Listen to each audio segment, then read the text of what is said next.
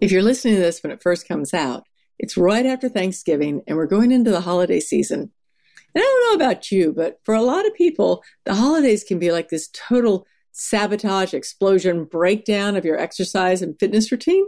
So stick with me today and we're going to talk about a few of the quick tips that can help you jumpstart your fitness over the holidays and make twenty nineteen your new fit. Hello, and thanks so much for joining me today on your Body Mind Fit Connection. Today we're talking about a super easy eight-step checklist that will ease you into the new year and your fitness routine. Before I jump in today, I have to share a note I got from Jamie about the podcast last week. When I might have mentioned that you can change your physical actions to change your mindset, she says, Kelly, I'm torn. Should it be a wiggle my butt like a dog or a cat? Maybe it should be like a dog for something fun and a cat for something serious. Thanks, Jamie. If you're not sure what she's talking about, check out the Walk Like a Tiger episode last week. And in the meantime, a big smile and a dog wiggle to Riley and all the guys at podigy dot co for all their help with this podcast. My typical exercise routine, I have what I would call almost a yearly schedule. So over the course of a year, spring, summer, fall, most everything I do is outside. Some of it might be like my indoor gym where I'm doing stretching or weights or something like that. But a lot of what I do is outside. But as it gets toward November, it gets a little colder, nastier, wetter where I am. I am way less inclined to get outside and more inclined to look for things to do inside. So that's when I start trying to rely on my gym, or maybe I up-level my home gym, go to classes, start over at yoga, whatever it is. But I start looking for those inside things I can do. One of the things I've found is that if I start this early, whether it's the gym or the classes or whatever it is, if I jump in November or December, then what happens is that I get my routine down and I start doing the things that I need to do. I get the feel of wherever it is I am, whether it's a gym or classes, whatever it is. And then it stops me from having that beginning of the year, oh my gosh, I'm new at this, I'm uncomfortable, I think I'll just wait until tomorrow. So many people wait until January to start their quote-unquote New Year's resolutions. And it seems like a good idea at the time, right? Start over fresh with a new year. But New Year's resolutions often aren't the best idea. And we'll talk more about this and habit change in some upcoming podcasts because I've got a couple of great experts coming on. But in the meantime, think about just going into a New Year's resolution without a solid plan is typically a recipe for failing fast. The amount of gym memberships that get sold at the beginning of the year is huge. What's almost as big is the number of gym memberships that get canceled the next month. So many people jump in in January and they're like, you know, we're in, we're going to get our workout on, we're going to start over, new lease on life, you know, make this the year, so on and so forth. You've got it, right? But then oftentimes within two or three weeks, they're just not going any longer. That's what happens with a resolution is, is they are not too sticky. There are so many statistics floating around, but generally the numbers that I've found are about fifty percent of the people drop gym memberships after the first of the month. And then for yoga, it's even more tragic. Statistics I've found say that about seventy percent of the people drop their yoga membership after the first month. What's happening is that we get these ideas, these goals, you know, the time for a big change. We're going to jump in, we're going to dig in, we're going to do it all, go all out, make this resolution work, you know, so on and so forth. And then we get busy. Life hasn't magically stopped being busy. It's the same as it was before, maybe even a little bit more busy because now we're catching up from the holidays. And so I'd really like to do is give you a couple of good, quick tips and ideas on how to make that gym or class or run or ride or whatever it is that you want to do at the beginning of the year, sticky. Make it stick a little bit better. So step one, ask yourself a question. What's your big picture? What do you really want? So often the knee-jerk desire is, you know, lose weight, when in fact, what you really might want is that feeling you get when you're super healthy, the feeling you get when you can do whatever it is that you love to do. Think of the long game. Fitness isn't this week. It's forever. It's as for as long as we're here, right? So what's your big picture?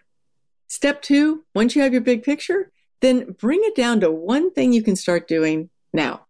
forget the total overhaul, forget the changing our eating habits and sleeping more and, you know, going to the gym five days a week. Just forget all that.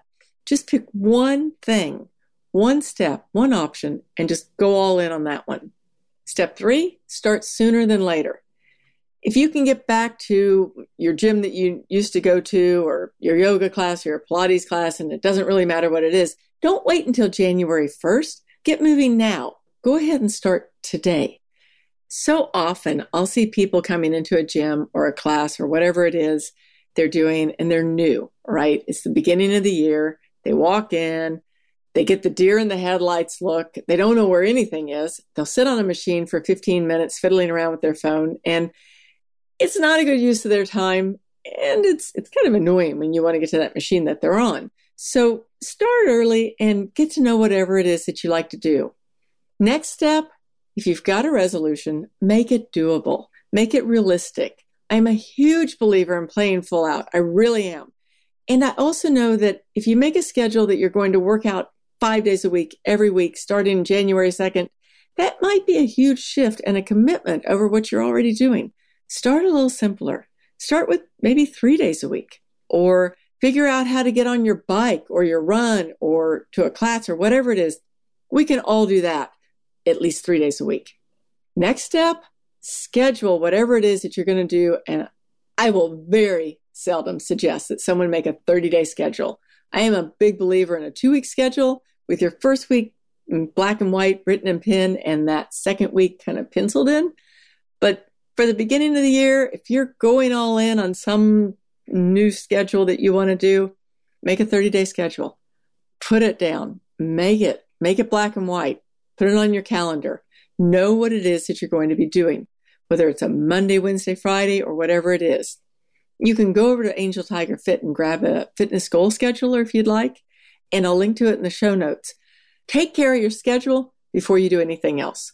Another thing to consider is that when we make a commitment and then we fail to follow through, almost always what comes to mind is, oh, so I failed, so I might as well just stop now. It's never going to work, right? Don't fall into that trap. If you missed your schedule, just keep going, step it back up. Next step, every night before you go to bed, pre-pack your gear, pre-pack your gym bag, lay out your running or biking clothes, whatever it is, have everything ready to go. What happens is that you don't want to get up in the morning and ponder it. Have you ever had this happen? Well, I don't know. Maybe, maybe, maybe I'm not going to go to the gym today. It's dark out and it's cold out, and forget it. Just roll out of bed, put on your gym clothes, roll out of bed, put on your biking clothes. Just be ready to go.